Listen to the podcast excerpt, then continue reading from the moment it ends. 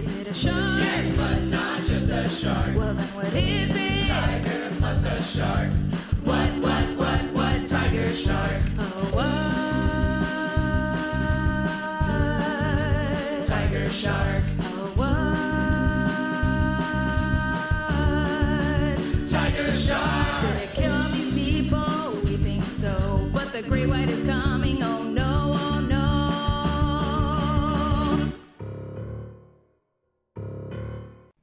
and welcome to Let's Jaws for a Minute, the podcast which takes a deep dive into Steven Spielberg's 1975 classic film Jaws, minute by minute or thereabouts. I'm Sarah Buddery. And I'm MJ Smith, and this week we are joined by a guest, uh, Dan Cole. Dan, welcome to the show.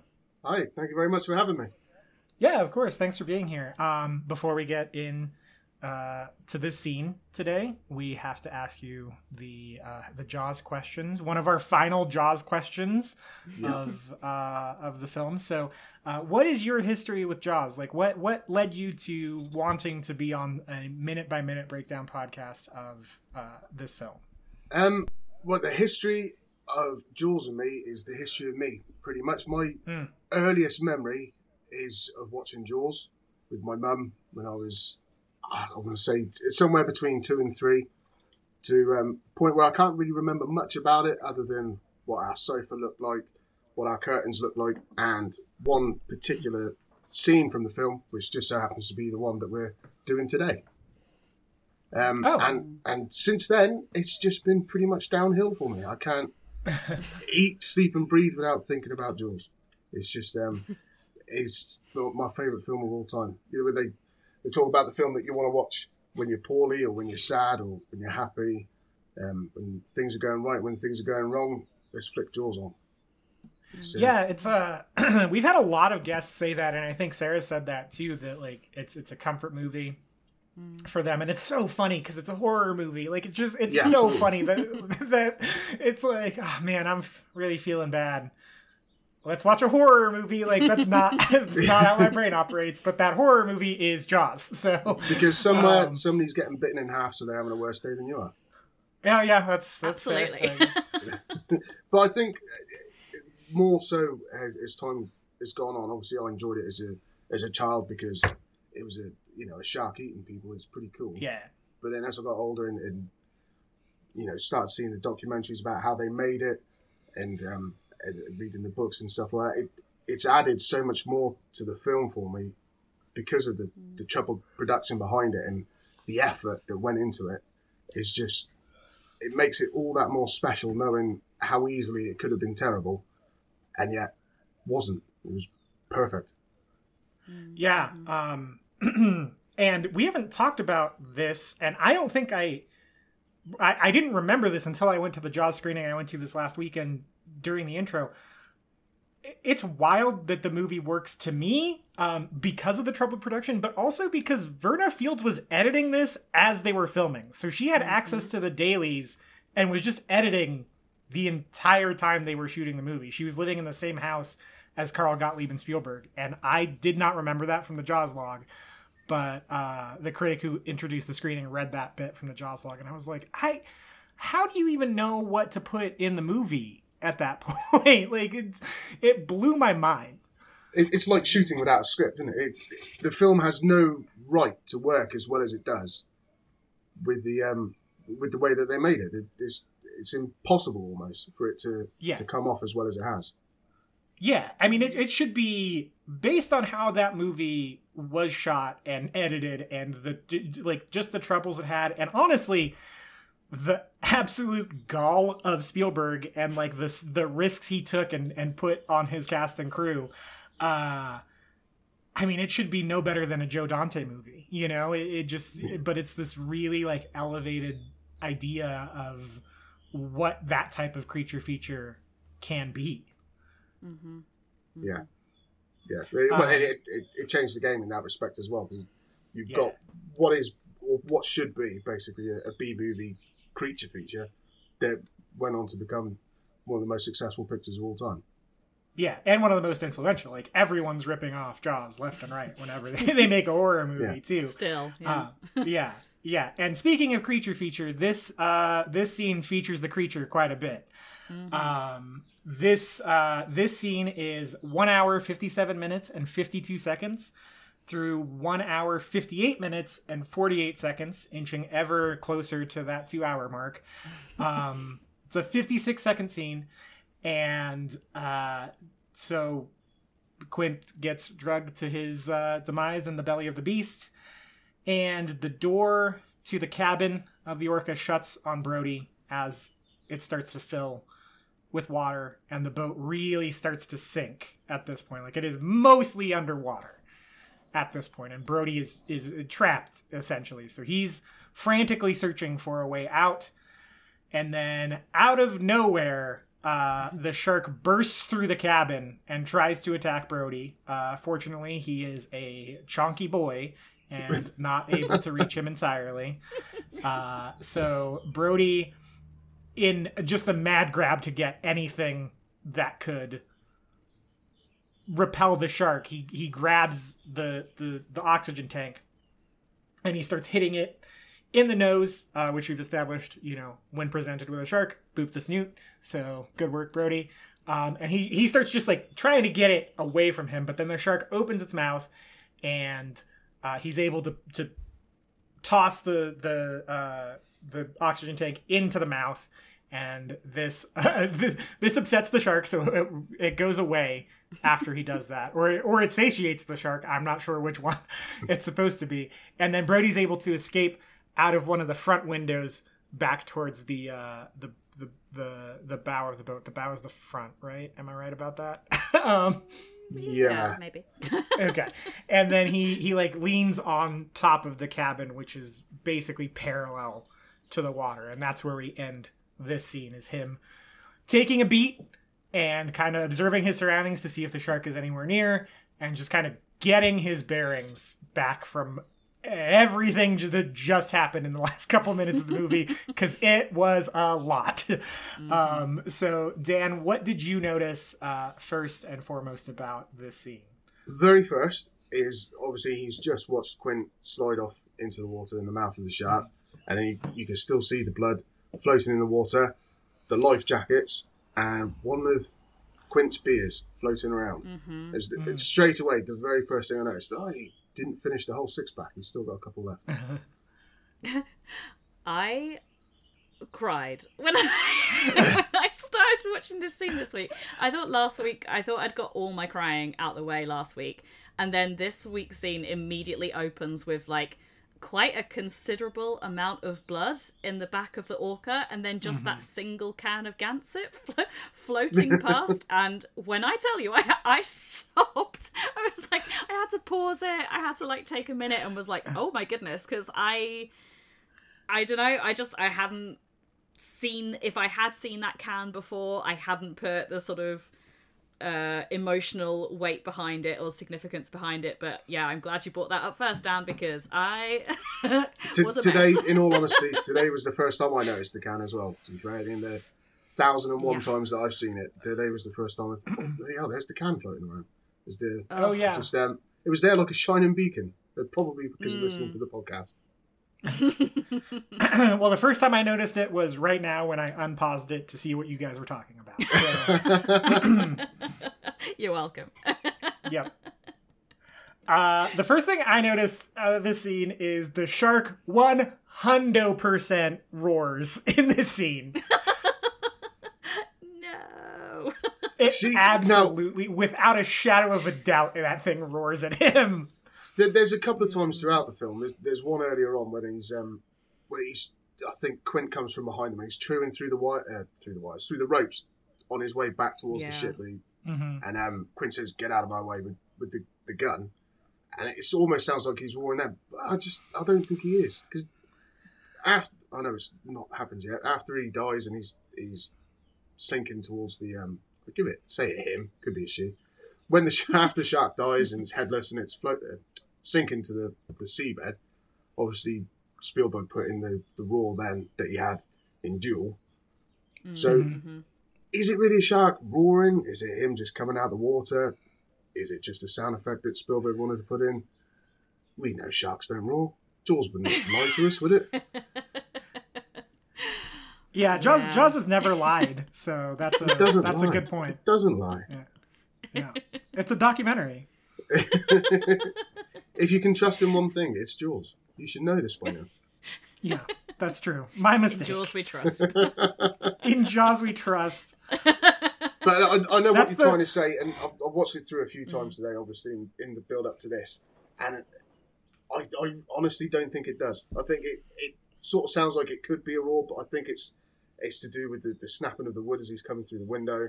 It's to do with the, the water coming out of the shark's Water mouth as it's opening. yeah. Could be the, the hydraulics for the, the, the you know the animatronic shark itself. I don't Yeah. think it really, at least, isn't meant to be a roar. I don't think. Yeah, Sarah, where where did you land on this? Oh, I, this is my least favorite debate because I feel like people feel so passionately about this, and they like they really come for the shark in Jaws: The Revenge that absolutely does roar. Um, I I'm on the fence because I heard it in this I heard it in this week's scene as well, and I was taken back to our previous uh moment of discussing does the shark roar, and. ooh, I don't know. I I'm gonna uh, I'm gonna say no. It doesn't. I think it's like the sound of the water rushing, but it's such a loud and chaotic moment when you're talking about like when the shark like bursts through into the into the orca, Yes. right? yeah, There's so much noise going on there that it's Yeah. really it's really hard to like pick out like you know what is the noise of the shark even though we know sharks don't don't really make a noise and what is like you know the water and then obviously is just the sound effects put in because it is just meant to be this really loud big chaotic moment and it it succeeds there but yeah i don't know i feel like this is a this is a thing that people weirdly feel very very strongly about. I don't know. I don't think it in in the grand scheme of things i don't think it matters that much because if we're gonna get into the accuracy of Yeah. jaws we're gonna fall apart real quick. Uh because this shark this shark this shark does things that no other shark does but they acknowledge that within the film so i feel like that gives old bruce carte blanche to do whatever he wants no, I, is- I agree. Sorry. Uh, go ahead, go ahead, Dan. I was just going to say the thing if if it's roaring as it first emerges from the water, why doesn't it continue roaring as it's flapping about there like a beached whale? Sure. Well, I, I think that there is one group of people qualified to answer this, and until we get Ylvis on the show, we will not know what the shark says. yeah That was Stay an tuned. extremely relevant joke. Uh, uh, how old is that damn song now? uh, 2013. Almost 10 years. Almost 10 years now. Good It's been a job, long MJ. ten years, though, hasn't it? Yeah. Uh, can't can't stop the song in my head, but with a shark now. By the way, we're just adding to our uh, repertoire of uh, shark related songs now yeah. but, um, I guess they did answer it. Fish go blub. Um, should I have abandoned this bit a second ago? Yes, yes, I should have. this has taken a turn already. Uh, Yep. steering it, steering it back on track. Um, yeah, the this is gonna sound like I, well, I'm not even gonna say it anymore. Of course, I'm reading too much into it. This is literally what we're doing on this podcast. Um, but the the bit with the the door of the orca like closing on Brody again. Notice that happen before. Never really put any significance on it, but I've figured that could be like one of two things, and actually both of these things can be true uh, for for that moment specifically. Um, we've just seen Quint die, so the the metaphorical closing of Quint's chapter story, he is now like the other side of of that door. He is he is gone. Um, so it's almost like the the closing of of Quint's part of the story and his involvement in the story. Um, but also just really emphasizing this feeling of Brody being trapped. And this this scene I've always the bit that stands out to me in this scene or has done previously is the shark busting through the window because that's the bit that everyone remembers. It's the big jump scare. It's a really great great bit in the scene that we will spend lots of time talking about not just about the roar. Um but this this bit before that happens like i really ju- just feel the anxiety and i think that that increases the second that door closes. It's like okay hooper is gone as far as brody is is aware. Uh you know he doesn't know that he's he's alive and he's that he's um, escaped from the shark. Quint is gone. He just watched him die. The door has closed on both of those. He is now alone in the orca and it's just him. And i think that you really get that feeling of brody now being completely trapped in this Yeah. situation. You are like how is he going to get out of this situation? Because because of the, the way the boat is tilt is tilting as well like he can't open that door. Like you see him go to it and and try. Um and then obviously you know things take a even more chaotic turn when when the shark comes through the window. Um but yeah i just thought that was i thought that was interesting interesting thing to think about Absolutely, like you say, he, he fumbles for the door, so Mm. he, he wants to get back out to that other side of where things were ever so slightly better than they are now. Not a huge amount, but and, and like you say, he's watched. Well, he, he hasn't seen Hooper die because we know Hooper's still alive, but he's seen the wreckage of the cage as it's been Mhm. brought back up. He knows the, the power of the shark. He's watched Quint slide into the beast's mouth. The two most capable people on the boat have Mm. perished to this thing, and there's him alone and useless, and he's standing up to his waist in the thing he's most scared of. Mhm. Yeah. Yeah, I mean, it, it's total fight or flight mode, right? yeah with nowhere to go. Yeah. Yeah, I mean it's it's a moment where I mean it's it's kind of like put up or shut up, Brody. Like you you've got a you've got a decision to make and what's that decision going to be? Are you going to try to fight this thing off? Are you going to face your fear? Are you going to you know, it's it's the moment of truth for him. And uh to see like his police training is only going to get him so far in this situation, right? Like he is he, he didn't learn about this at the academy. You can't cuff a shark, can nope, believe me, we've tried.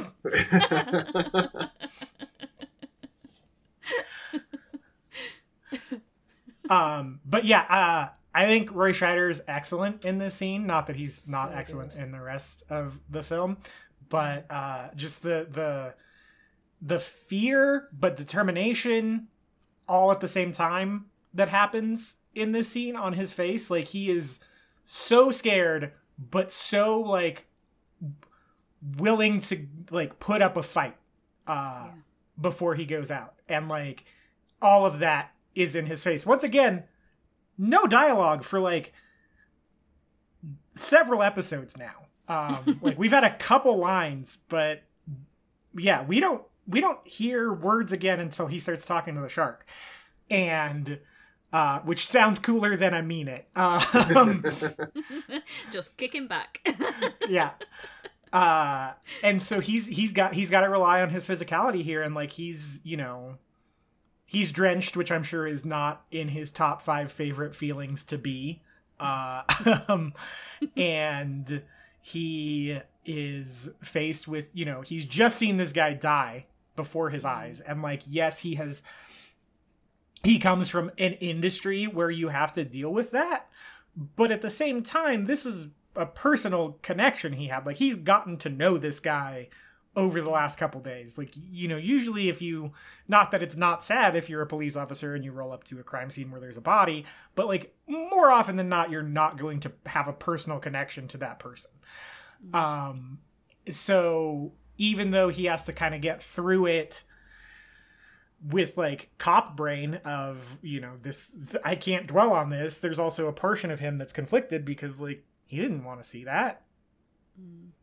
And not only that, he's probably well aware that Quince was probably the only person on the boat that might have stood a chance of killing the shark one on one. He certainly isn't. Well, I mean, we obviously know he is, but he wouldn't think that he is. Who, who thinks they can go up against a 25 foot shark with nothing but your fist and, and come out all right? Mm.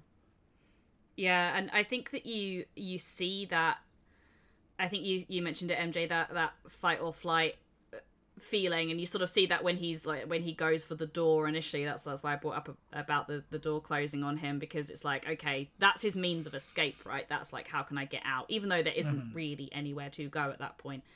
Um, and then he is sort of making his way back, ac- you know, across the the orca to where we don't know to to what I don't know.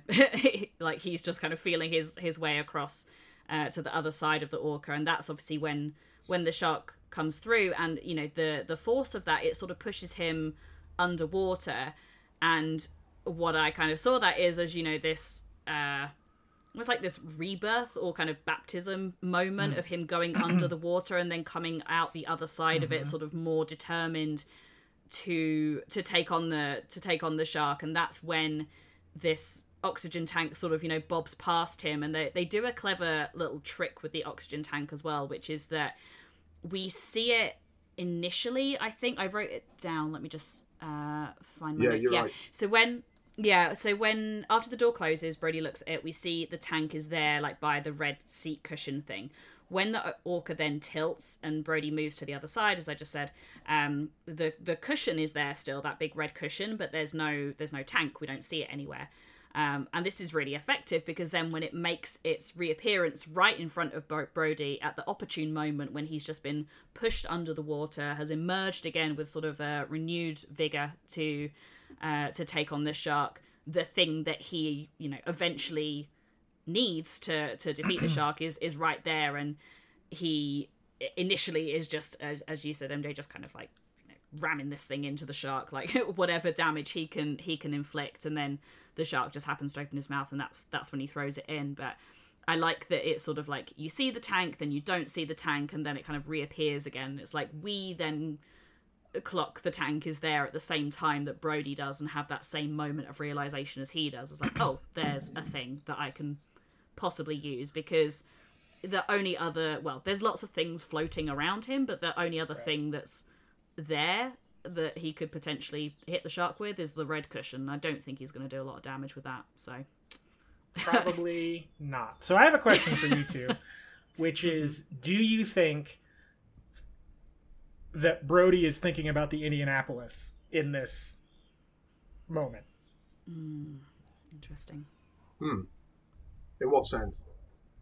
Just like, you know, he less than 24 hours ago, maybe even less than 12 hours ago, Quint has told them this story about facing off with a shark in a sinking ship. Um, and now that exact situation is presenting itself to Brody.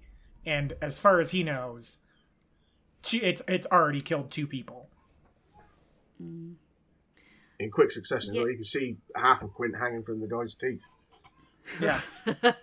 yeah we'll we'll get to that don't worry. Uh, yeah i that's interesting because i i hadn't thought about it sort of in, in prepping my notes for this week but way back when we right at the start of indianapolis month when we were talking about that scene and we said how quint starts with let's say you know that the uh, what is it japanese submarine slammed two torpedoes into our side.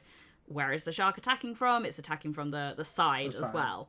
Um so we did i think we spoke about quite a bit during indianapolis month about the the foreshadowing that is in that speech as well and then how many like weird similarities there are. You know we get the life jackets uh cropping up again later this sort of you know pounding hollering and screaming sort of thing is almost like foreshadowing his own death and what happens to him. So it's i think there'll be exceptions to this, but I think it's hard to view anything post Indianapolis without thinking about Indianapolis. and Mhm. I think that applies to to this moment as well. I mean, if we made that connection on that episode between, you know, the the bits of foreshadowing there are in Quint's monologue, then it's clearly something we're thinking about now, then it would make sense that it's still in in Brody's mind as mind as well. I mean, obviously the thing that he is thinking about is you know protecting himself and and killing the shark really so but there has to be that thing in the back of his mind like surely he's like you said as you know 24 hours ago or thereabouts that he was being told this thing and now it's it's happening to him I don't know. I feel like I would definitely be like uh, what is Quint a prophet? Like, how how did he know that this is exactly what would happen to us? Was he Yeah. working with the shark? That's a that's a plot twist, isn't it? well, there is that. Uh, there's that great like behind the scenes photo. I'm sure you've seen it, where like Robert Shaw is just like kicking back with the shark. It looks like they're having a little chat together. Um, I don't think I've seen that. oh, Yeah, let me but- try and find it. It's He's in the back of the Orca, isn't he? And it's still sort Yeah. of half filled with water. Yeah, let me try and find it for you, Andre, because it's such a great, it's a really great picture. You see it come up quite a lot in sort of like the Jaws um, behind the scenes pictures. Okay, this isn't the exact one, but this is kind of what's happening. Uh, where he's just like chilling, just chilling with. Uh... oh wait, I found it. Yep, here we go. Uh... All the listeners will know exactly what picture I mean, so. Uh... Uh, there we go. Oh, yeah, yeah, that's, that's I've never seen the, this. The colour one. That's Yeah. great. Isn't it? That's such a great picture. I've never seen this. yeah. It's like He they're is- plotting. Yeah, he is just vibing with that shark. That's so funny. In my Well, in my head, uh, Quint is because it looks like he's on like a therapy couch, like he's on like Yeah. a chaise lounge or something. Just you know, and the shark's like, "Tell me about all your problems. Tell me about what happened on the Indianapolis." I don't, I don't the way because the shark's sort of half on its side. It's almost like they've um, you know, had a romantic evening of sorts. It ended not long ago. He's just chilling back with a cigarette, and she's like, "Tell me what oh you're thinking no! about."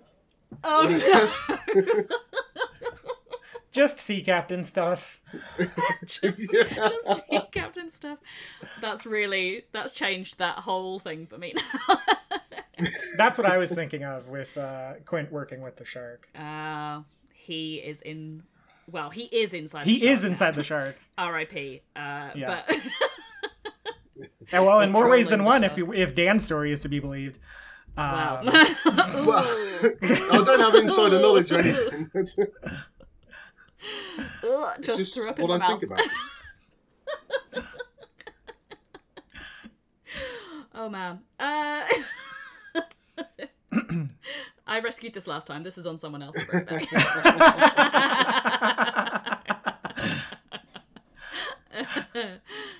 um, so I wanted to talk about this scene. Really called to mind for me something that I think you could draw a direct line to. Um, I don't think this is that type of film. Um, but these were the blockbusters pre Jaws, and that's disaster movies. Um, very big, like Poseidon Adventure, you know, small scale version. Um, to uh to, to I, I don't know. It just the the boat on its side and having to escape it it really calls to mind that sort of the the prevailing blockbusters of the 70s like if you look at like earthquake airport towering inferno poseidon adventure all of those come out between 1970 and 1974 um and those movies were the big spectacle blockbustery type movies. Like these are things like earthquake had motion seats and i think 3d i think towering inferno had 3D, and I think it had that smell-o-vision thing where you got a scratch card and like at certain points during the film it would like pop up with uh it would pop up with you know scratch number three and it'll smell like the burning ash or whatever um like there were these gimmicky things in these movies to kind of fill seats because things like Cinerama had just come out. It was competing with television at the time, and um, movies weren't really like they were just starting to kind of come back after television kind of it didn't kill the industry obviously but like really kind of gave movies its first competitor in ever um, from the 50s through the 60s so those types of movies were would have been at the forefront of the public consciousness and i'm sure you know spielberg was a connoisseur of those um, types of films, just especially based on you know how he makes the movies he makes. Um, so this really like called to mind every. I haven't seen any of those movies. I think I'm actually not super well versed in disaster films, but um, just the idea of uh of of like calling back to those those types of movies that would have been the bridge i would say from you know spectacle driven movies to jaws Mm-hmm. it was probably um, maybe help with the studio's decision to lend them a bit of the budget that they um, they obviously had with Jaws. So Why else would you? Why else would you give Yeah. you know a young Steven Spielberg that kind of money to make that kind of film? yeah Mm. Mm. Yeah, pitching it as this kind of, you know, I, I, I never sort of think about Jaws as a as a disaster film, right um, because I just don't think that it it doesn't follow that track all the way No. through. But I think certainly, I think this bit, even if we're just literally talking about this fifty six seconds or whatever that we're talking about now, it, it yeah, I see it because it, it you know it's it's that trying to escape from a thing and I've seen I've only seen the new Poseidon uh yeah, with because it's got Richard Dreyfuss in it. So Oh, does it? Yes, it has. yeah. Yeah, That's only really reason funny. why I watched it. Um, but yeah, this.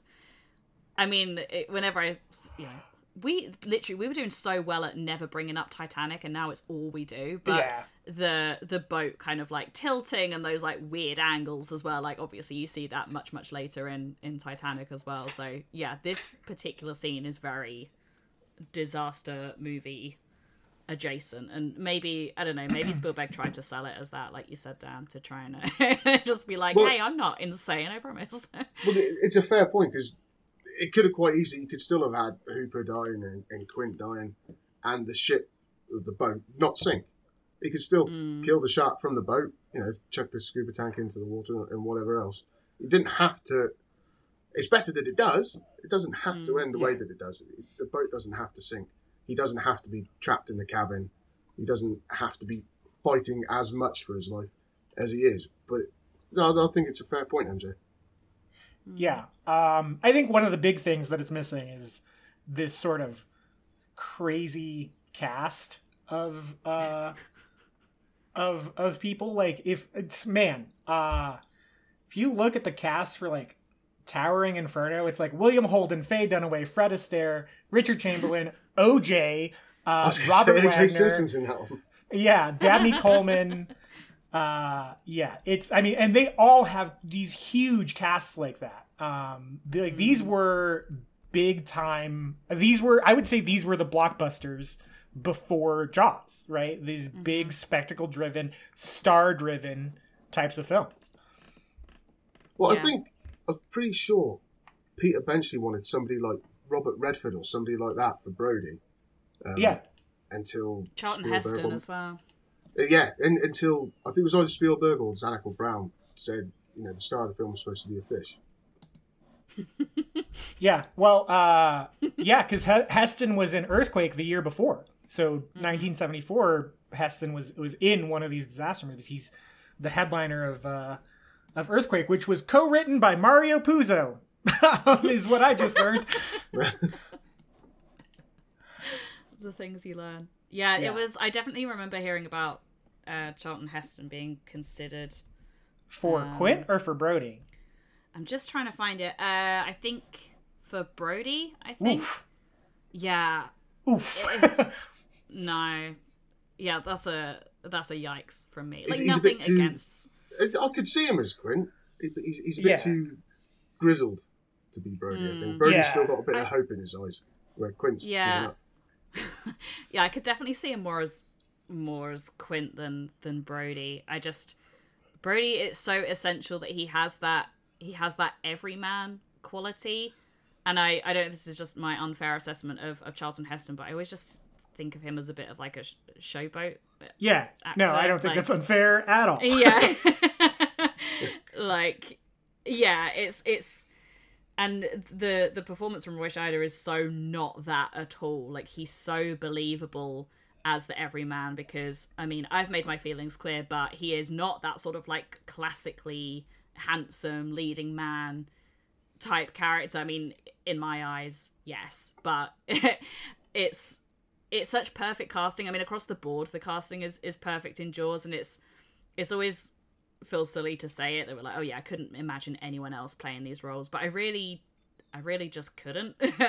they fit their parts so perfectly, and yeah, I've just found. Uh, I mean, this is IMDb trivia, so as always, pinch of salt. But um, also uh, Jeff Bridges, uh, Jon Voight were considered for the role of Hooper. Ooh. I- Jeff Bridges, Uh, maybe. Mm, Maybe around that time, yeah. yeah, yeah. Uh, thing I just learned.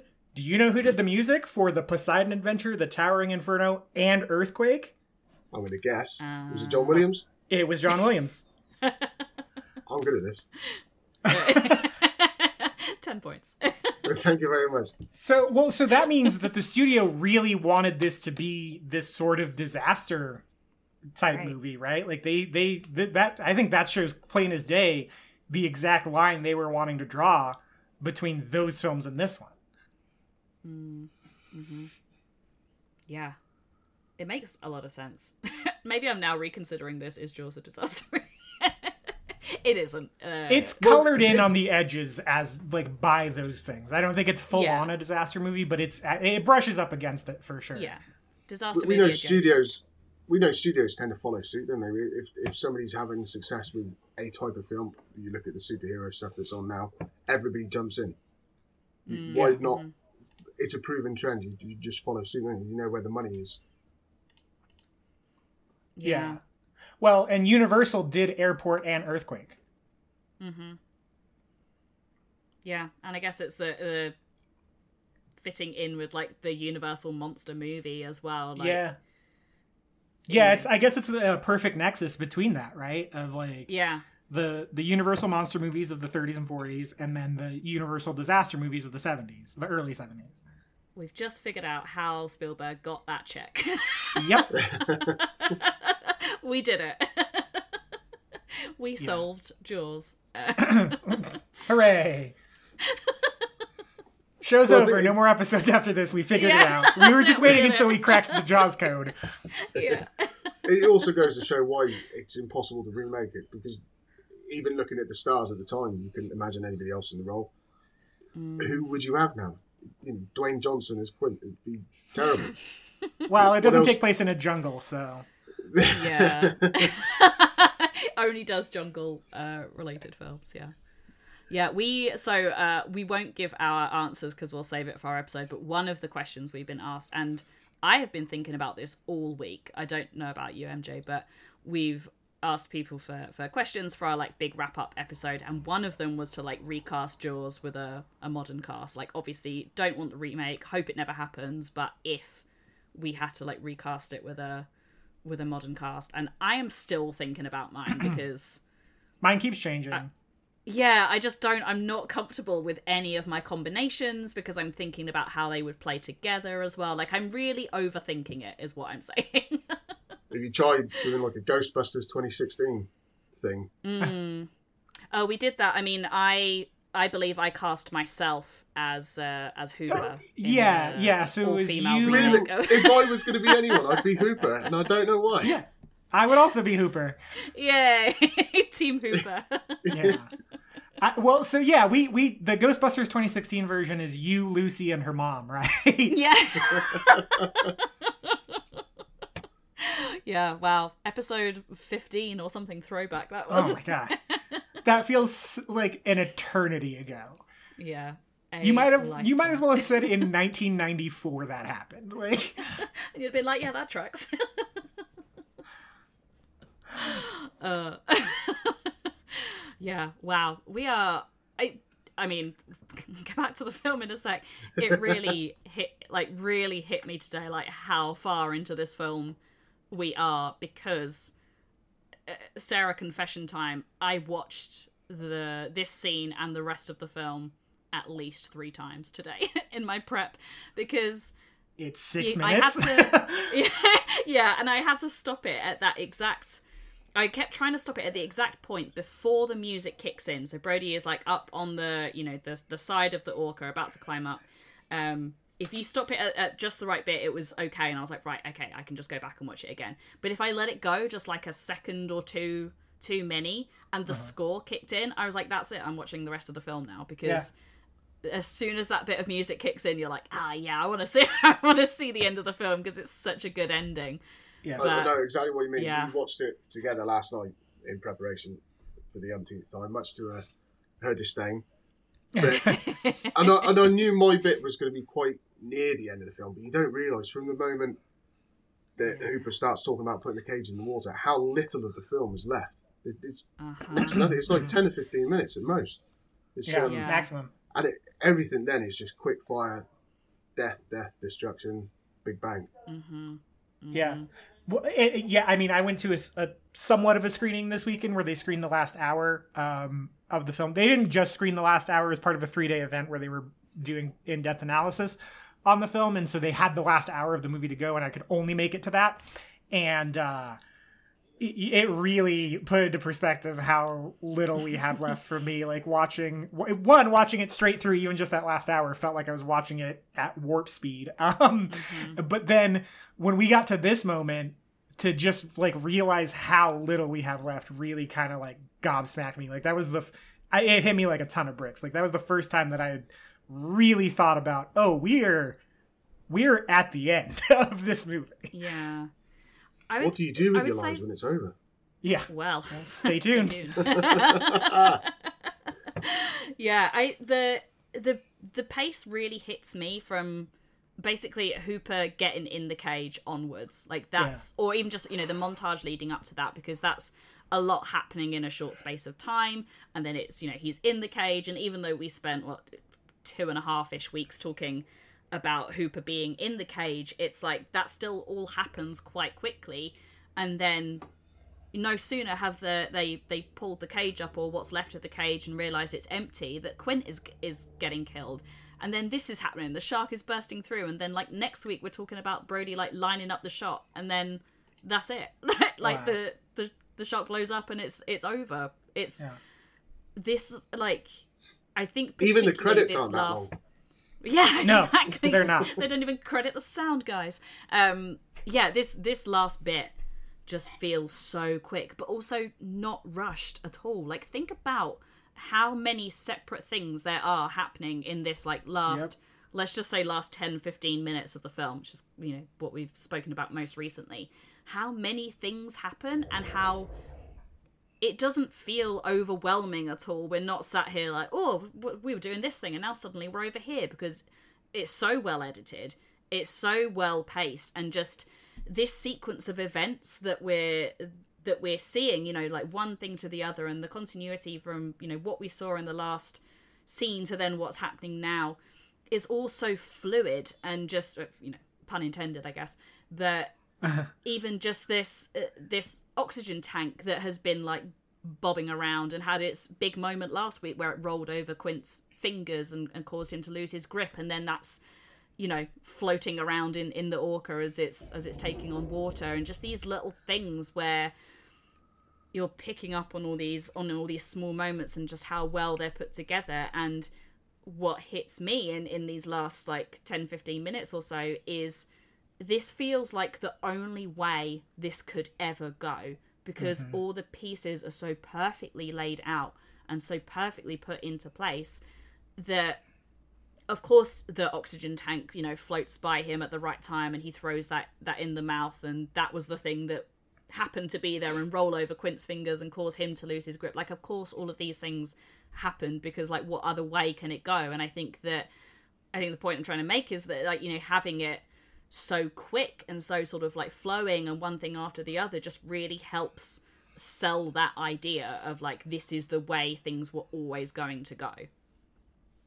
That's a super good point, and I think it it um uh what am I trying to say? It it it just it all feels like it's happening in real time, and it makes it so much scarier. Yeah. It's just scarier the way the way it's it flows too. Like there's just there's not a second to breathe. Pre- pretty much from the moment they wake up, really, on that day. Yeah. Well, we presume they go to sleep, but when they're they're trying to fix the boat, however many weeks ago that was, and um, and, and Brody's trying to turn the wheel. From then, it, it all seems like every minute you watch is a minute for those guys. Yeah, Mm-hmm. yeah. With the exception of like the uh, the shark cage montage, it feels like it's totally real time. Yeah, Yeah. yeah. But then even then, you, you don't presume that it would take much longer than you know the 10, 15 seconds, whatever was shown, to put that cage Yeah. together. It's a quick, flimsy thing, but it, it- Yeah. it just it's one after the other. It's relentless almost, without feeling overpowering. Mm. Mm. Yeah, I mean, and I think uh, you know it it to to sort of bring in the the influence of Jaws. Um, I think you can see it in the works of. I mean, eh, like I said, basically anyone who's made a horror movie after 1975. But I think really you can see. Uh, if you look at Sam Raimi's work, it's. I think it's plain as day in his stuff. Like he so like Evil Dead comes out in the 80s, right? Like what uh 1980? Did it come out in 1980? I think it's 1980. Uh, 81. Ah, Um, 1981. Just 6 years after. But I think Jaws is a movie that makes Sam Raimi realize that he can be relentless with it. So the tagline of of Evil Dead is what? Right? Uh, it's uh, a new, a new experience in grueling horror, grueling terror. Um, movie's exhausting. It's it's I mean from the get go, it is moving, and once shit hits the fan in that movie, it is non-stop until credits roll. And it's an 85 minute movie. I mean, it's it's it's it's like watching this whole back 15 minutes of Jaws for an entire movie. Um, so I think you don't get to that point without Jaws having this absolutely relentless uh back half. Um and I think like obviously Sorcerer has a lot of that too, but Sorcerer wasn't as popular, so it didn't get the uh it didn't it wasn't able to to to cement itself as that influence until much later. Um I think we're just now kind of starting to see that influence uh like in freaking Star Wars that's happening now.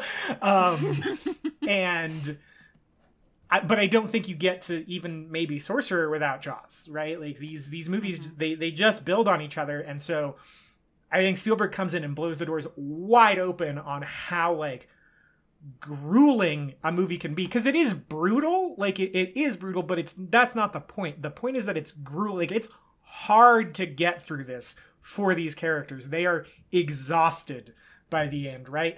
Brody's drenched. He's out of breath. He's terrified. He just watched hooper die as far as he knows. He just tried to help get the shark cage out of the water. He just watched quint die. He's on a boat that's sinking. He's getting attacked by a shark now he's got to do something about the shark that he just was able to like stave off but he knows that that's only like that's a stopgap it's a te- it's a temporary fix so now he's got to figure that out and like we end the scene with him like trying to get his bearings but it is a brief reprieve he has between Mhm.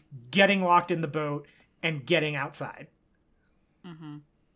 well, Yeah. pretty much from the moment he gets through that window, he spends the rest of the film at an almost diagonal angle, doesn't he? Yeah So as soon as he comes out the window, he's leaning against the boat, and obviously he climbs up the um the mast, and he's leaning. Mhm. Then he's shooting at the shark. He's leaning. He Mhm. sees Hooper. He's leaning. The guy's got no spine left. I do like the uh, action man Brody uh, style thing of him just like climbing out the window and then just like crawling up the side of the boat. yeah it's, it's pretty. good It's pretty cool. Whilst we're at that point, I'm sure you know already, but I was quite Mhm. happy when I found out. I thought, well, maybe I'll tell them something they don't know. Did you know that um that Roy Scheider was so worried uh, and untrustworthy of the production that he hid all these little hatchets and knives and axes around the cabin of the boat in case it sank with him in it, so he could manage to break free somehow. I imagine you already knew that. I feel dumb for bringing I it up. I did not no, know that never. I I did know that, but you one out of two. So No, well, I'll take it. I'll take it. I'm pleased with man myself. i really want to know what the hell he did on sorcerer then immediately after well, yeah. I feel like he called Steven Spielberg and was like, "I owe you an apology." Yeah, take me back, Steven. yeah, boy, he had a he had a fun couple of years. But that's that's very funny. I think that, you know, well, not funny in the sense that there was clearly a very real element of danger Yes. in making this film that he, you know, felt that that was a thing that he needed to do, like Well, we just in case. They're filming in the ocean. You you can't, Yeah. you can't control it, no matter how much you try. yeah. And um, Yeah. he is stuck inside, all right, a wooden trap, but he's still, it can sink at any moment. There's holes everywhere. hmm Yeah, I think that this is uh, obviously you know the the the Jaws that that we have is the perfect version of Jaws, and I'm just so glad that they, you know, that Spielberg had the temerity to be like, we're gonna film this on the actual ocean because you just would not have that same level of real danger or real fear factor if you were making this on a backlot swimming pool. Uh, And I think with, you know that- backgrounds. Yeah, sorry, the, the odd moment, um, like I think when they find Ben Gardner's boat, the odd moment where, Yeah, that's the only bit- bit I think. yeah, where it's a bit obvious that it's filmed in a tank. Yeah. It Mm. kind of, I don't know, I'd still stand by it's a perfect film, but it does just slightly let down by it. You forget about it because there's a floating head, but you can tell. Mhm, mhm. Yeah, yeah. There's Yeah. enough going on in that scene that you you can kind of you can kind of let it go. Uh, but yeah, it, it, this is one of my annoying things I point out when I watch it with people who don't know it as well as me. I'm like, oh, this was like the one scene that is meant to be at sea, but they didn't film at sea. It's in like a swimming pool or something. Yeah, the Um, lighting. and you can tell. Yeah. Well, and and you know, I, I thinking about Roy Scheider, like Spielberg's in charge, right? For all intents and purposes, like this is his production. Uh, He's a child to Roy Scheider. Roy Scheider's 43 pushing 44 when he he's making this. And Spielberg's what, 27, 28, 29? yeah. Uh yeah, I also would not trust that shit either, especially seeing some of the stuff we are doing up to this point. Uh huh. Yeah. That's Well, that's it, nothing's- Nothing's really gone right so far, is it? Trying to make the film. Yeah. Well, why would you suddenly presume that the life-threatening bit is going to go okay? yeah. yeah. Like I'm hedging my bets. I'm, I'm, I'm putting a secret axe in this uh, sinking ship. Yeah, and Um, maybe this is terrible of me, but I'm 33 and I barely trust a 27 year old. Like, Yeah, can only imagine. And as for Robert Shaw as well, well, oh yeah, he's like this young whippersnapper telling me what to do. Uh, yeah, oh to be a fly on the wall uh, during the filming of this. Um, I think if I could, I mean, people when they're like, if you could go back to any point and experience something, my answer is always I would like to just go back and watch Jaws. Uh, mm-hmm. you know, with an audience seeing it for the very first time, like when it came out. yeah, Also, would have just liked to have been on the set of Jaws at some point just to see what went down. Just the chaos. The chaos, yeah, I want to be part of the chaos. Well, see, I don't think I'd want to be working on. Not that I would be, but I don't want to work on it. But from a like a fly on the wall perspective, definitely, just watch somebody Mm. else's misery. yeah, I want to be on a little fishing boat going past, like, what's going on here? like, like Quint going past the when they like catch the tiger shark. Yeah, just whatever, and chuckling. he, like, goes past in his boat. Yeah, that's me. uh, it's really funny. I know it's quite it's funny image. Just Just Just Sarah me on a boat, past. just laughing, yeah, just cackling as she walks, as she she floats by on this boat. Who was that? and they have to keep cutting it out of the shot as well Yeah, because I'm just yeah. like trying to get in the background of every shot that they're doing. They're like, cut. Yeah, She's you're in like it again. Uh, what's his name? Doctor Dolittle guy. The what guy? Doctor Dolittle. Uh, what was his name? Uh, the guy who played Doctor Dolittle.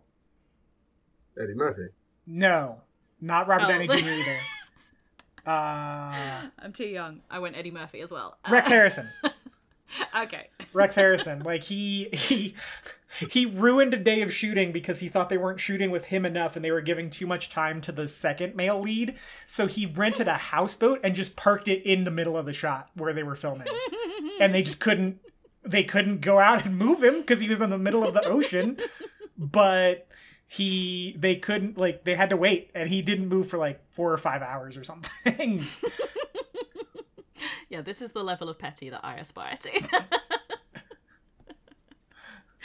yep. Uh, I I brought it up before, but man, if if you want to read about a disastrous production, look up some of the stuff about the making of Doctor Dolittle. It is bananas. And if you're really interested, read Pictures at a Revolution by Mark Harris. It's an excellent film history book.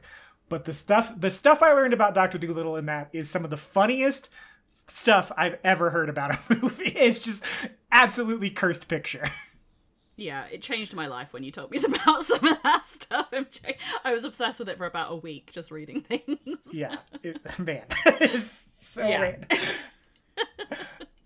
of, of all the films as well. Yeah. like, you can see it in Jaws or Sorcerer because it's like, oh yeah, I can see the element of danger that there is here and that things would go wrong along the way. But Doctor Dolittle, yeah, you can see the pre-production woes, woes in Doctor Dolittle because the movie sucks and it's a mess. Mm-hmm. But yeah, the production itself type of woes you can't really see. But then you hear about it and just like it, it colors in so many of those scenes in a new light of just like, oh yeah, I guess those birds would be just shitting everywhere, right? like, and also because of that, a lot of diseases. yeah, truly a cursed picture. Uh, I want to talk about the we've we've spoken about it a little bit with the with the roar and the shark coming through the the side of the Mhm. boat. Um, it's an excellent jump scare that Yep. uh, I didn't realize how effective it was until I saw it with an audience of people who had never seen it. Um, and they all jumped because I think I've just got used to Jaws. I forget the parts that used to make me jump. Um, but also that close up, and I think Dan, you mentioned it earlier, and I was like, well, you better believe we're going to come back to this.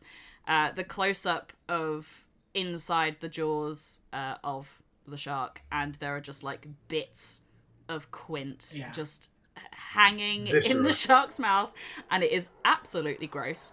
Um, but a little thing that I spotted, and I've got the exact timestamp uh, in case you wanted to check it as well. Um, it's one one fifty eight twenty three. Um, it's literally just as Brody is throwing the the oxygen tank into the shark's mouth. And on the the left side of the shark, as we look at it, there's like a tiny, like a little bit of like blue, Blue. material just like hanging off of the shark's uh, tooth, and it Yeah. looks like either Quint's bandana or more likely his shirt. It looks Yeah. like the same color as the the sort of lighter blue of the shirt, and I was like, that is dark. yeah. I'm so glad you said it was a bit of material or something like that. I thought you were going to say it was going to be a puppeteer's hand or What? somebody's coffee mug or something. Oh, you ruined the film for me. yeah, no, but you you no, it- can see you can see the it, the motors inside the shark when it leaps on the back. You can see it through the gills. No, Mhm. no that, that's just the remnants of boat. Jaws is perfect. Stop it. Yeah, I didn't bring it up last week, but I know I totally noticed it when he jumped on the boat. I was like, oh, you can you can totally see like how hollow it is inside there. no, that's just Pipit. Oh, okay. no. he lives. but yeah, the bits of Quint just Yeah. uh, or like fleshy bits just hanging out of the shark's mouth. Like it doesn't need to be that gross, and I'm just really, but I am glad that it goes to that place of being that gross It's- because yeah. every but it's time. almost. It could have been worse. It could have quite It easily have done something really disgusting, and you know there'd be an arm lodged between teeth or, or something Mhm. horrific.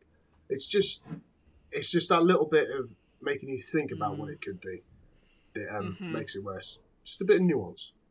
yeah. Yeah, I uh gosh, I really like this this whole bit with the shark um so much. It's so like it, it is so scary as hmm evidenced by the screening thing I went to this weekend just like we we so at the screening you could yell stop at any time and the people could offer their analysis of the film and uh someone yelled stop and the guy who was hosting the film critic who's hosting Josh Larsen he was like before you say your comment four people to the left of me just jumped uh when that happened. Um, and it, it was just it was so great being able to sit there and like anticipate it and then see when it happened and then feel the energy of the crowd uh in that in that moment. And this is a crowd who had seen the movie start to finish like a couple days before. And uh it it just really solidified how great this movie plays to an audience and especially these moments with the shark. Like i know we've talked about before that you know the shark isn't in the movie much as far as like what we see but it's it's such a perfect amount uh that it that it doesn't matter it's so so effective and so good and like i think the shark looks awesome in this part It does. I, it, It looks does. so good Uh, Throughout the film, I know there was um, it's well, God, be a couple of months back now. You, you had a guest on that mentioned this scene in particular, saying how oh, the shark looks a bit dodgy. Then no, no, I was getting so angry, and he threw my phone out the window.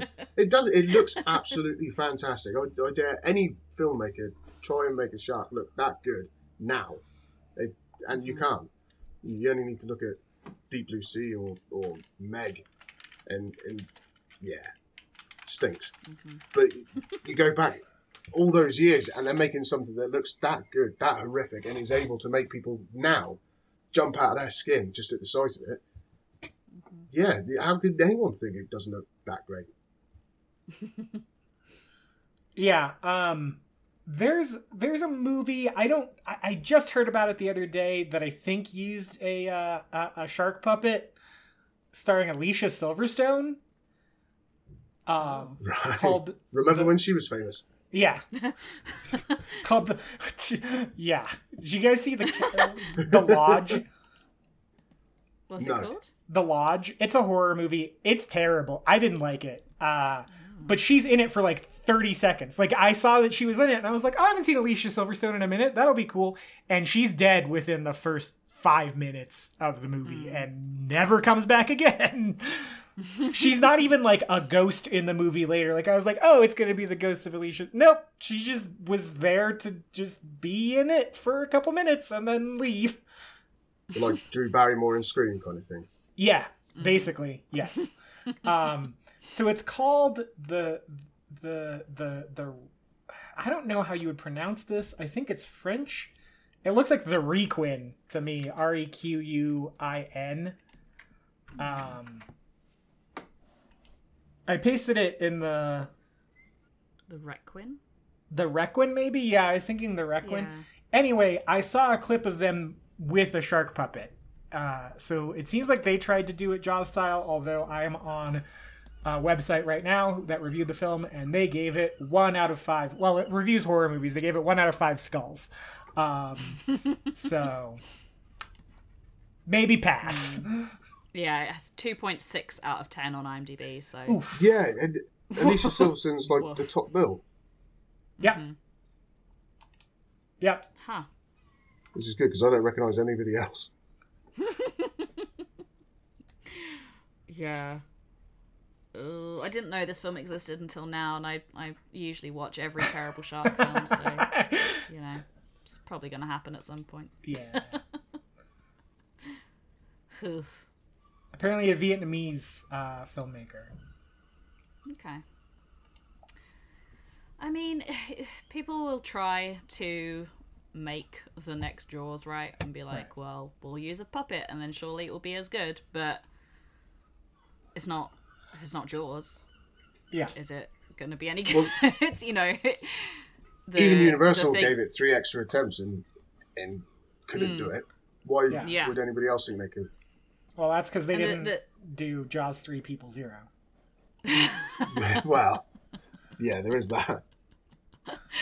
yeah the the thing with with jaws is like even i mean i am the biggest defender of the shark we know this i will always say that it looks good but even in the moments like when you can maybe see the mechanics inside the you know inside the shark or you can see its little flabby jowls, and you know there's a hinge in there somewhere.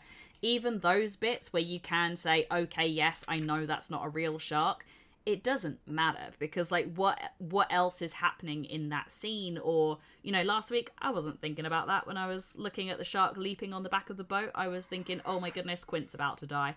And in this scene i'm thinking gross there are bits of quint hanging inside that shark's mouth. And also this is a really great jump scare moment. Like there's there's good stuff surrounding the you know the moments with the shark which there are not that many anyway but even the bits where the shark is heavily in in the film you you can look at it and go oh yeah that doesn't you know it looks dated or it doesn't you know look as you know realistic as it could do. But uh, the feeling and the what you're getting out of the film if all you're taking out of it is the shark i don't really think that you've done Jaws properly, which we have said before.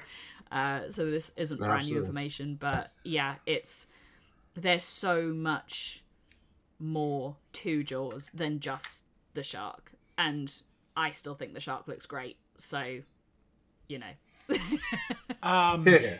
yeah, agreed. Also, oh my god, gross. what is that? That's from the the Requin. Hmm. That is the puppet. I don't like it. It's See, that looks terrible. worse. That it looks looks like way worse. it looks Oh, like it's uh, made out of play-doh or something. Yeah. It's like squishy, like a marshmallow. Gross. Looks like there's something wrong with it. yeah, it looks like, and I might, I may edit this part out at the risk of sounding insensitive. It looks like it's like it has a developmental t- disorder. Something's not right with the Yeah. shark. Uh, hmm. Yeah, it's just a bit hey you guys, isn't it? yeah, it's just a bit. hey, you guys. it does look like the sloth of sharks, Oh, I can't unsee it. I can't Yeah. unsee it now.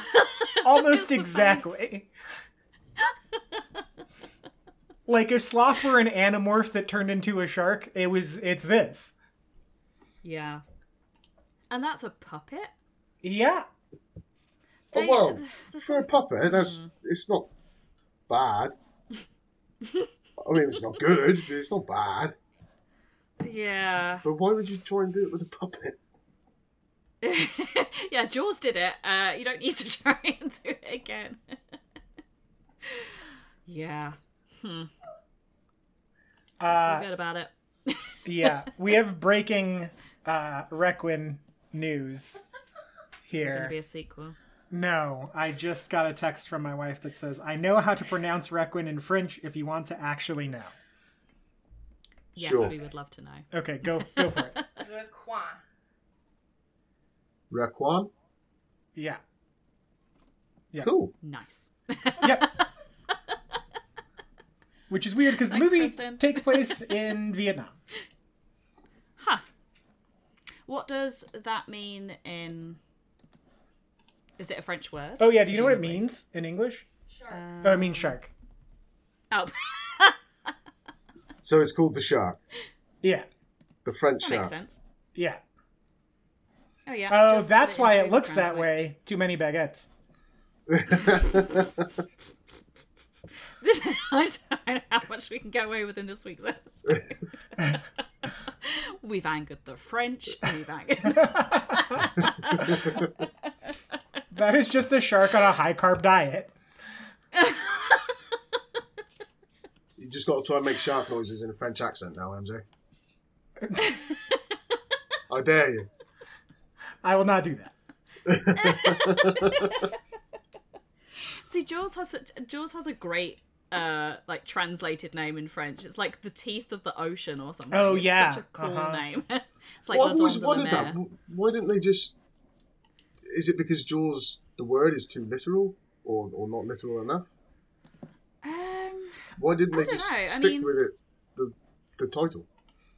yeah, because I'm just about to let me put in the chat what the the word Jaws is in French. Not gonna try and pronounce it. Yeah. Uh, but Uh-huh. Yeah, maybe Hmm. they just thought the teeth of the ocean sounded uh, cooler, which it does. Yeah. to be It is- fair. So It really. It's kind of romantic in a way, isn't it? In Yeah. oddly. is, is it the teeth of the sea or the teeth of the ocean? I don't think it's the. No, the teeth of the sea. Yeah. The Dents de la Mer, yeah.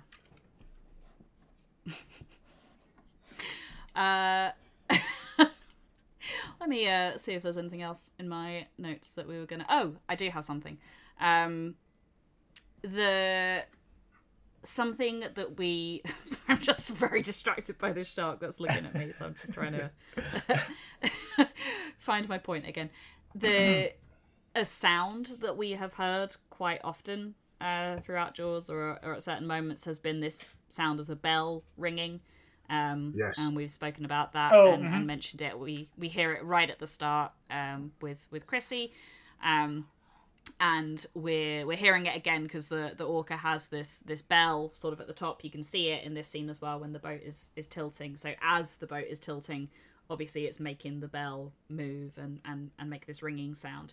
Um, again, it's just such a great full circle moment, bringing us back to the start of the film. Weirdly, and and we mentioned this last week, I think, with uh, weirdly how similar Quint's death is to Chrissy's. It's like a lot of yelling and screaming, and then sudden silence, and then following that is the kind of the sound of of this of this bell ringing, and we get that here as well. So, um, I just thought that was a was a, a nice sort of feeling of things coming full circle again, but also just that sound that isn't the the main sound that we associate with the shark. You know, we have that the the piece of the of the score that is you know to signify when when the shark is on the approach and that is the i guess the sound of the shark but these other sort of like little subtle things as well like the the presence of the color yellow or red sort of signaling threat and also this like bell ringing sound that we hear at various points in the film just sort of making us aware just putting us into that state of of alert again of you know this this isn't quite over yet It's the noise of doom, isn't it? Mm-hmm. Mm-hmm. Yeah, very ominous. Like you wouldn't think that the sound. Well, I guess the, the sound of bell ringing can either sound very happy, where it's like wedding bells, or it's you know quite an ominous sound in the right context, isn't it? Well, surely in a well, I don't know, but surely in a church they use the same bell for a wedding as they do for a funeral. Yeah, Or- yeah. It's just the the way of ringing it. Yeah, so it, it's up to the audience to decide whether it's happy or not. mm. yeah, Yeah. context clues. I, I, guess. well, I imagine for in the film it's not happy, but in general, Mm. So I was thinking about this as well. I'm glad you brought that up because I famously don't take notes, and the downside of that is forgetting I wanted to bring this up in the first place. Um, and I thought about it as this is a sign that Brody is close to shore, which is the name of the book that is about the New Jersey shark attacks that inspired Peter Benchley to write Jaws. Ah, Interesting. Yeah, because it's in the beginning. It's on like the buoy, isn't it? When Chrissy is killed, that's where the bell is. Yeah. and you can also see um, parts. You of can the see land behind, in the background. behind yeah. the boat. Yeah, Mm-hmm. Yeah, in the, For the first in the time in right-hand quite a while. Well, Yep. well, shit. So I'm glad you brought that up because I totally forgot I wanted to say that, and that's a cool connection, even if it's not intentional. I'm just glad that still 77 episodes in, my mind can still be blown yeah, right. by this film. There's still things where like someone points it out to me, and I'm like, well. I'm dumb for not, not thinking of that, but also it's just a really good point. it, it's a Yeah, pretty was- good movie. Yeah, pretty good movie. pretty good Pretty movie. good movie. Oh, I was talking- really wanted to say that. It, it- it's funny. I was talking to my, my best friend last night about Jaws, uh, particularly the screening, but like just some analysis that because she just watched it for the first time in forever with her husband who had never seen it before, and so I got to drop some knowledge on them. Like I maybe more than she wanted, but I don't care. And uh, so I was talking about the the psycho connection of like Um, first, the Norman Bates shot with Quint and the bat, and then second, the Janet Leigh shot of Hooper screaming in the water. And I said, "Oh yeah, that second one is more obvious. Uh, is even more obvious because when they're loading the sh- cage into the water, Quint asks if it's the portable shower." And she was like, "Oh wow, I did not recall that portable shower line." And I was like, "Um, by more obvious, I mean you notice it when you watch Jaws one minute at a time for a year and a half." so I think our, our, our vision of like what is what is obvious in this movie is uh, to not be believed whatsoever because it's it's not obvious. We just uh, are scrutinizing it with a fine tooth comb and have to fill an hour every week. Yeah. Just surprisingly easy. yeah. Um, Dan, did you have anything else that you wanted to bring up? The, the only other thing I was going to mention, um, well, two things. The wife found out. I keep calling her the wife. My wife found out that um, it took 75 takes to, to make this clip of um, the shark coming in, Wow. allegedly. And um, this sort of anti TARDIS feel of the cabin. So earlier on, when they're doing the Indianapolis speech, um, for instance, it feels quite fairly roomy. Even when um, just after they first seen, no, I think it's before then, when the um, the fishing wire breaks, and Quint tells Brody that he's bleeding, feels kind of roomy in there still. But now, with um, Brody sort of pressed up against the back wall as the shark's coming through the window, there's no room in there whatsoever. It's all very, very claustrophobic now as opposed to how it looked earlier on. I Mm. felt. Mm.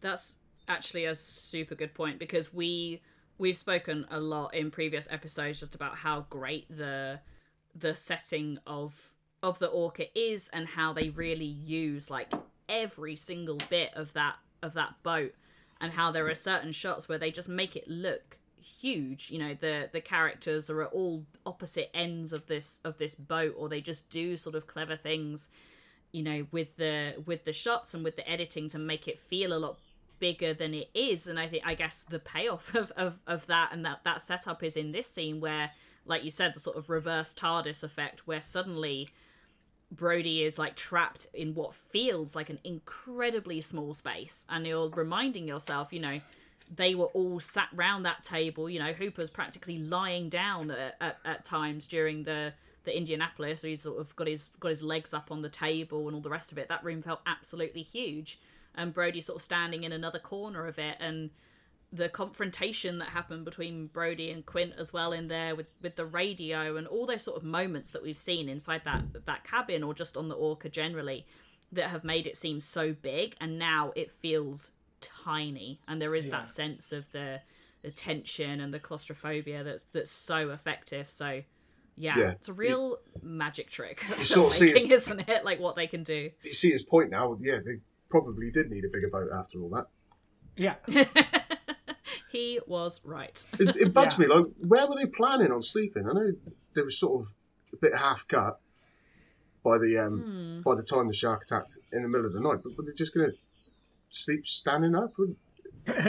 like horses. I'm I'm guessing that the like the my very small experience of boats was in in like a, a narrow boat or a canal boat and those things are small by definition Yeah. um but you'd be surprised where a bed could suddenly appear from like you would that table probably folded you know folded down Yeah. or could be flattened and then those the the seats sort of you know you lifted out the the cushions and you know made I- it into a bed or something like that I just or yeah can't I see don't know. Quint caring enough about his crewmates to bother with mattresses and and blankets or whatever. yeah i doubt they had Listen, like pillows and and comforters and stuff it was yeah. There were probably uh, a, a bit of awkward sp- a bit of awkward spooning going on as well as there's not a lot of room in there. If there's not at least two pillows, I'm not going. oh brody probably had one in his bag right? Next to the spare socks. And his gun. yeah. Yeah, that was a really good point about the um the confined space because during that Indianapolis speech, it feels like Brody's a million miles away. Like he's not part of that conversation of sharing the scars. He's like he's in shadow, he's in a black turtleneck, he's, you know, he's he's I mean, he's all but camouflaged within the darkness um that's happening out there. And it feels like he's you know, so far away from them and then he eventually joins them and that's when we get the, you know, the group performing from that point forward, but here we see he was a couple feet maximum away, like maybe maybe a meter away if we're being super generous. Yeah, to, to the point where when Quint says, "Do you want to see something permanent?" Boom, boom, boom. He could almost punch him in the face. Yeah, Mm. Or, Mhm. or when he lifts his shirt to have a look at his appendix guy, you can almost smell his belly button from there.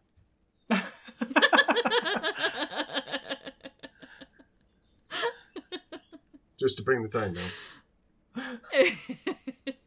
smell his belly button. you could definitely smell Quint's. His pants are unbuttoned and everything. It- yes, What? I, I only noticed this last night. Sorry to talk about a scene that you've already covered. But his his belt is tied up. Hmm hmm The lunatic. The man is insane. Why? It- but it, you can Like, see the don't buckle and everything. Why- Why don't you just use it like a belt? What, what's wrong with him? He's a busy man. He's got sharks to catch. he don't have time for belts. Yeah, he's got to go sharking. Whilst Yeah. to divert slightly, whilst we're talking about Quint, one thing that bugs me near the beginning, he's when um, you know the finger fingernails down the chalkboard, and he says, "You all know Mhm. me. You know what I do for a living." We're led to presume that he fishes for sharks for a living, hmm which raises a couple problems for me. I see where this is headed. so, surely, if that's the case, then why isn't he just automatically the first person they go to? Right, and I get or the, the townsfolk are kind of yeah, head up their asses a little bit, so all right, that's forgivable. But they also talk about there's not really any sharks around this area, so how much work could he possibly be doing? what what does he do every day? Yeah, we've. I think we brought that up at one point. Uh, I don't remember if it was a guest or one of us, but like, yeah, if there's a shark fisherman on Amity, why is everyone super surprised there's a shark Yeah. attacking people on Amity? And he, he's done it recently as well because when they go to, to hire him, he's pulling Jaws out of the um out of the, the boiling pot and everything. They're hanging around Mhm. everywhere. He's obviously not hard up, so yeah, he's either going miles out, like down to Florida or something, I presume. In which case, move while you're still living up there, or um, or the problem's much worse than people are admitting. Hmm. yeah, they have a shark epidemic in Amity, actually. Yeah, Uh, as far as the move thing is concerned, though, you'd be surprised at especially like old timey people and their. Um, I don't know if this is a uniquely American thing or what. So something that blew my mind is I went to New Orleans once, and uh, we drove through the area that was most affected by Hurricane Katrina. And the thing is, there's a bunch of people out there who live near the levee that this is my, you know, my father's land and his father's land before that and his father's land before that, and I am not moving. And their house was destroyed in the hurricane. They were able to survive. And instead of moving after, they put their house on stilts and just have a giant staircase leading up to the front door. And that's where, so do not underestimate a stubborn American uh, not wanting to leave the their their their home turf as they perceive it. Mm. Uh, they look ridiculous. you can imagine that like this was you know if not exactly where Quint grew up but that you know moved to from sort of like a an early age so like obviously has this connection to to the place and I guess is like I don't know maybe even like post Indianapolis and post war is the sort of where he found his home and was like, "That's it. I'm never, I'm never going anywhere again. This is where I live now." well, he's obviously Yeah. a well-known member of the community because the mayor knows him by name. Didn't have to introduce himself, Mm. did he? He said, "You all know me." So he's a, Yeah. Yeah. bit of a nuisance neighbour. yeah, I guess. I guess the hysteria of the of the situation probably, well, as we as we see in the early part of the film, clouds uh, any logical thinking or making rash calls and and decisions. Uh, it's uh, yeah, but surely the guy's like right there. just, just, just just get Quint. Yeah. Problem solved. But they they hire an expert, is in Hooper, to come in from the mainland. But you got a guy who works with them every day, presumably. So go and talk to him. See what he has to say. I guess they're like damage control at that at that point, aren't they? They're like, what can we do to sort of minimize this? Like, let's get someone who is who is an expert, you know, in in sharks and, and get their advice. Whereas, you know, getting getting Quint, getting the guy who kills sharks for a living, getting him involved in it is almost having to admit that there is a shark there, which is what they are so desperately trying to, or what Larry is so desperately trying to avoid at that point in the film, is even admitting that there is the possibility of there being a shark. So as soon as you know the they go, oh yeah, okay, there's a, a shark has killed this girl. Let's get this guy to go out and and sort it out. That's gonna freak everybody out, and no one is gonna want to go into the water. But I say, yeah, it's I don't know. I mean, they don't make any sensible decisions in the first half of the film, really, no, do they? not really. nope. Um, anybody have anything else? Um, That's it. yeah, I think that is it. Cool. Well, Dan, thank you so much for coming on, man. This was an absolute pleasure. You're more than welcome. Um, Thank you for having me. It's um, it's been something I've been looking forward to for a while. So uh, yeah, I'm just happy to be here. Good. Yeah.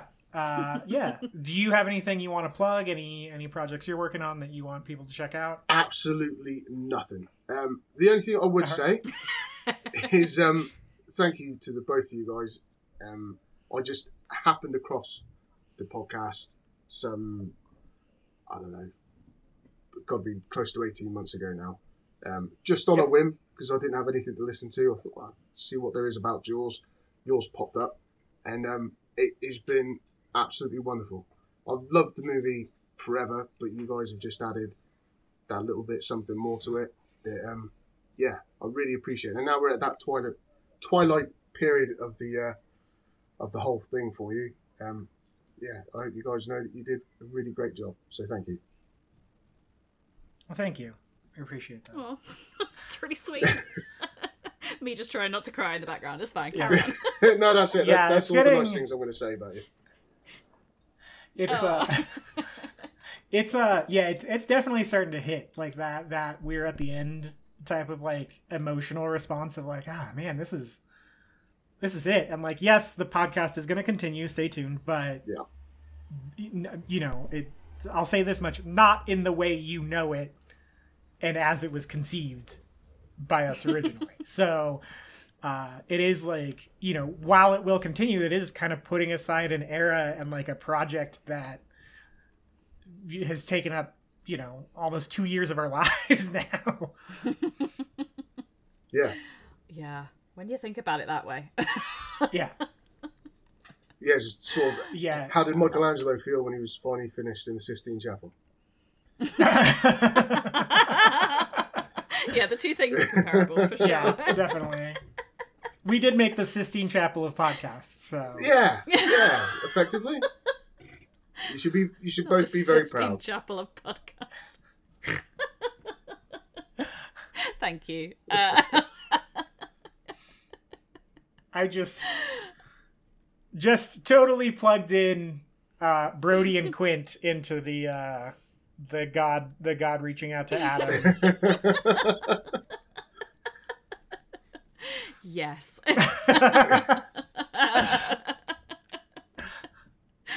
oh, what a fun image. yeah, I, I'm really distracted by that. It is, it is vivid in my imagination. Brody's slightly lifting his shirt at Oh, the same boy. time. it's just shirtless Brody from uh, the montage. Yeah, yeah. Oh yeah. Uh, Sarah, do you have anything you want to plug to pull me out of this? Just that mental image Yeah. really is all I've got. No, um let me think what I have uh possibly been writing recently. Uh oh yeah, so I've uh mentioned this uh probably in previous episodes but worth mentioning again because I spent a lot of time on this article so uh 95 best suspense movies uh was one that I recently wrote for Looper um meant I got to watch a lot of Hitchcock uh, Hitchcock, Hitchcock, even. so I had a, a great time writing that one and researching that one.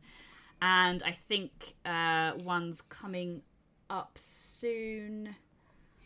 Uh, maybe by the time this is out, my 70s one will have been written, but uh, that's another one I'm working on. And also the best summer films, which for the first time I will get to put Jaws at number one and justify its uh, existence there because it is the best summer film. So, uh, what a treat! Uh, and you can find all of the the stuff that I've written, including those ones and many more, um, on my Looper author page, which is looper.com forward slash author forward slash Sarah Buddery. That's where all my articles are. Yep. you want to plug your dog's Instagram? Oh, yeah. I found that today. yes, absolutely should do that. Uh, yes, uh, my dog. Uh, at time of recording, it's we're six days away from getting our little puppy. So if you would like incredibly cute pictures of the world's cutest dog, uh, you can follow. Uh, let me remember the handle: Thelma underscore the underscore cockapoo. Uh, she is named after Thelma Schoonmaker, the one of the greatest editors of all time. Yep. Yep. And in following with your Scorsese themed pet naming convention. Yes. For those of you who are wondering everyone is like, why Yeah. not Verna. was a contender, but everyone was like, well, everyone just assumes Thelma as in Thelma and Louise, and Oh. then the actual explanation of how she got her name is so long-winded that I Yeah. feel I just bore people whenever I st- I start. I'm like, well, you know how Travis was called Travis because he's named after Travis Bickle in Technicolor. Yeah. it's a really long story. oh dear. yeah, I had to explain it to Kristen, and I was like, man, she does not care. Like, she, She's just like cute dog. yeah. so I totally get that. Um, as far as my stuff, Reel Perspective, R E E L Perspective, is out on Boba Fett. We talked to Matt Malema um, from the Anselm Society. Oh gosh, is it called See to Believe podcast? I think that's what it's called. Um, about it and had more thoughts than I expected because that show is nothing. Um, so yeah, it's a it's a good in depth conversation uh, about the show, and I think it, it aired some of our frustrations with sort of the Disney era of Star Wars and just the the commodification of stuff in general. Um, which is going to be funny when I say the next episode coming up is the Batman. Um, but that is a much more thoughtful piece of work than than Boba Fett was. Uh, so yeah, we'll have those coming out. I think we're doing an unbearable weight of massive talent episode. We might also do the Northman, um, but just more stuff is going to come out more regularly on that podcast. So um, be on the lookout for all of that. Uh, somewhat soon, you can catch that wherever pods are casted, much the way you can find uh, you can find this show. If you're listening to this show on whatever platform you're listening into it on, you can probably find reel perspective on that as well.